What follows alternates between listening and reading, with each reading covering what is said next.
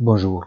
Le rendement du T-bond est revenu à 3,5%, comme jamais vu depuis septembre, exacerbant l'optimisme forcément extrait du discours du président Powell. C'est un excès comme c'est typique des marchés en proie à des convulsions euphoriques et dépressives.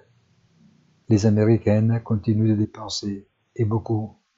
Les marchés du travail continuent d'être serrés, et quelques doutes sur le Covid restent.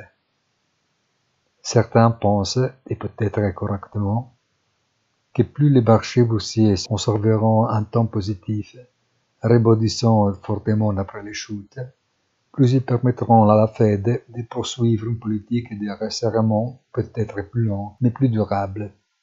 Bien sûr, ce permettra à Jérôme Powell de liquider les portefeuilles de propriété sans effort ni sacrifice. Une très bonne fin de la semaine et rendez-vous sur notre site easytradingfinance.it dans l'après-midi avec notre, avec notre commentaire hebdomadaire punto della settimana.